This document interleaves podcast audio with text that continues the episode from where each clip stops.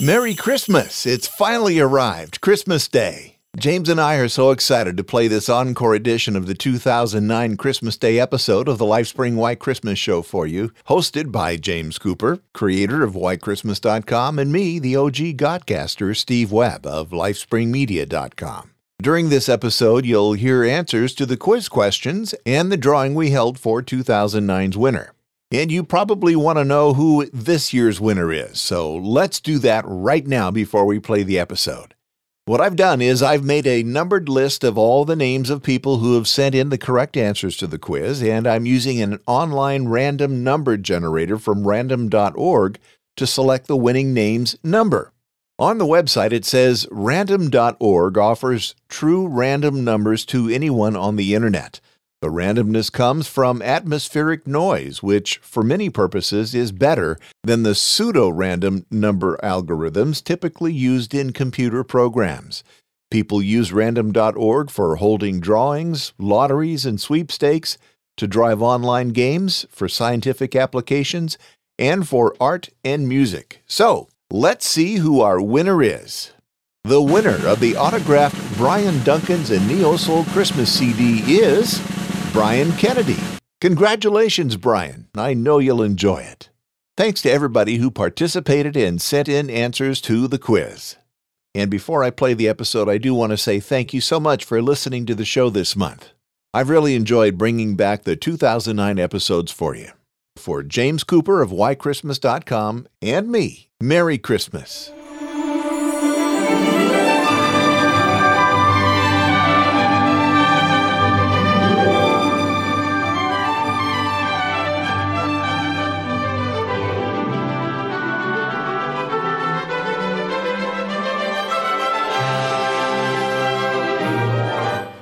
Merry Christmas. Welcome to the Lifespring Why Christmas Show for Christmas Day. I'm Steve Webb, and I think that uh, James is on the other line. James, Merry Christmas. And happy Christmas to you, Steve, and a very happy Christmas to all the listeners of the Lifespring Why Christmas Show. So, obviously, all your gifts are probably opened now. Did uh, Santa Claus bring what you wanted? Uh, yes, he did, thank you. All yes, right. he, he was very good to me this year. Yeah, Santa's like that. Well, yes, he is a personal friend, um, sort of running the Christmas site, so, you know, he kind of has to or he's in trouble.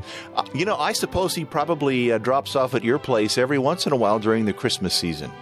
Well, well, you know, he's quite busy, so, I mean, I get the odd text and things. But I see. No, yeah, um, it just sort of has to keep it like that, really. Yeah, that's true. He's a pretty busy guy, but uh, he does have your, your number and you text back and forth. Well, that's cool. Oh, yeah. Not many people can say they have uh, Santa's uh, personal uh, cell phone number so that they can text him. Uh, yeah, you know, special contacts. Uh, that's pretty, that's pretty cool. You know, I'm just a lucky guy to know James Cooper.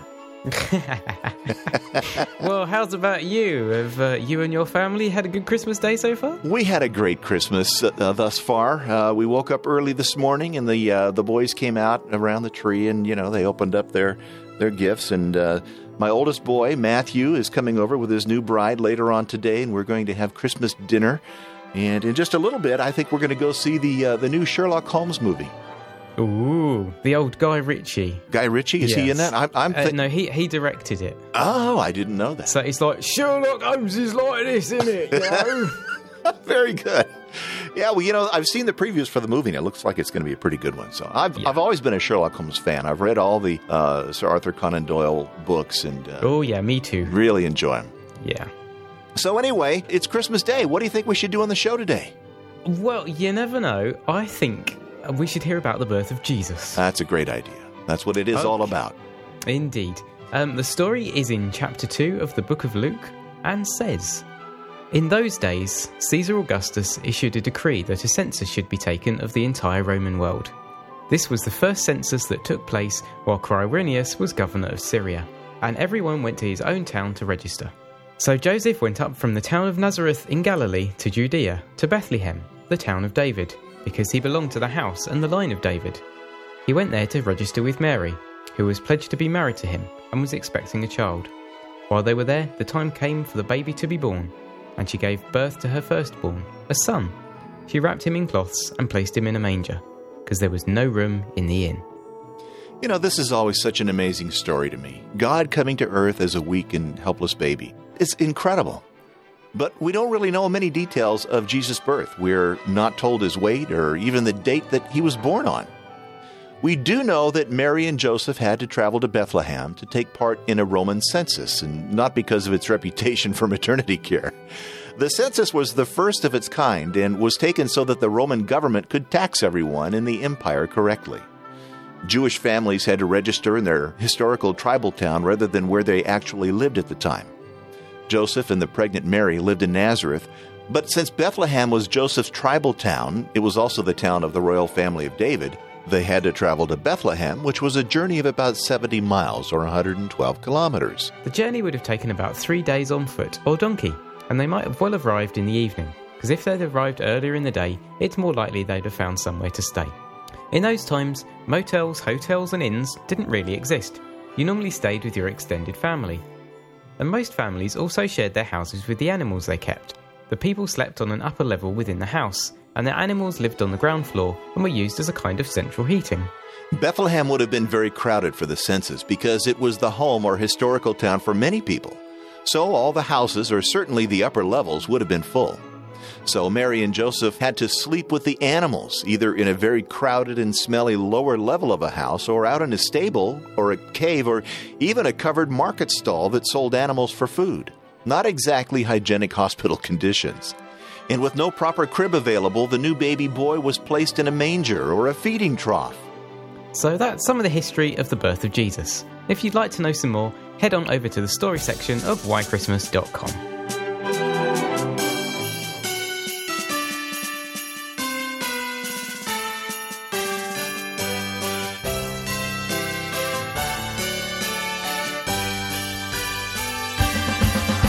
Now it's time, James, for the big announcement. The re- hmm. yeah, the result of our Christmas trivia competition, where a lucky listener will win a signed copy of our good friend Brian Duncan's Christmas album, A Neo Soul Christmas.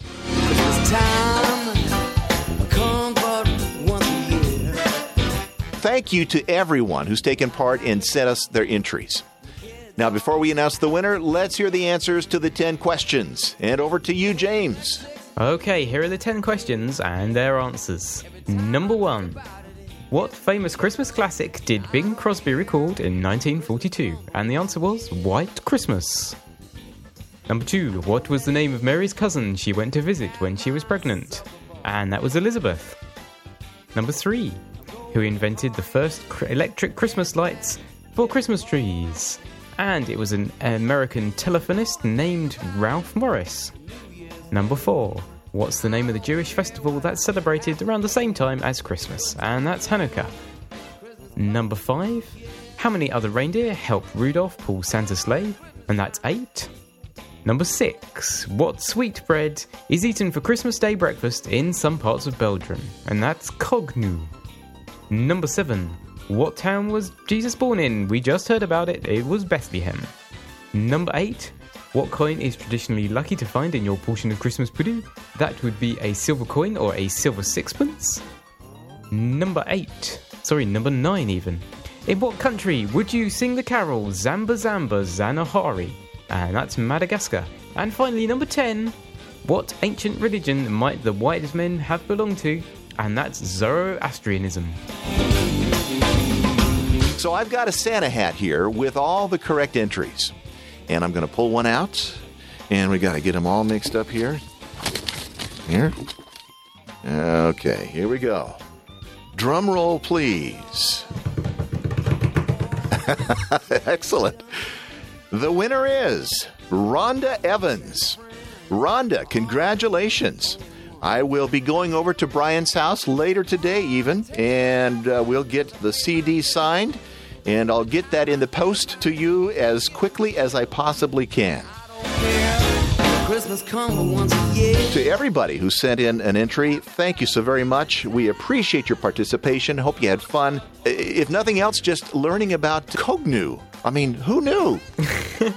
well, the Belgians. Well, that's true. Yeah. So anyway, uh, James, anything to say? Congratulations to Rhonda as well. Um, I know you'll love the album. It's a great one. I've had it playing away in the build up to Christmas, and it's great fun. If you didn't win and you'd like to buy a copy for yourself, which I thoroughly recommend, then go on over to brianduncan.com where you can order a real CD from the man himself or you can buy it digitally as I did from indieheaven.com. The links are also in the show notes at lifespringwhychristmas.com. Well, James, it has been so fun doing this again this year. Uh, obviously, I couldn't do it without you, and it is is just great fun. I enjoy talking to you, and you know, one of these days we have to figure out a way to meet in person.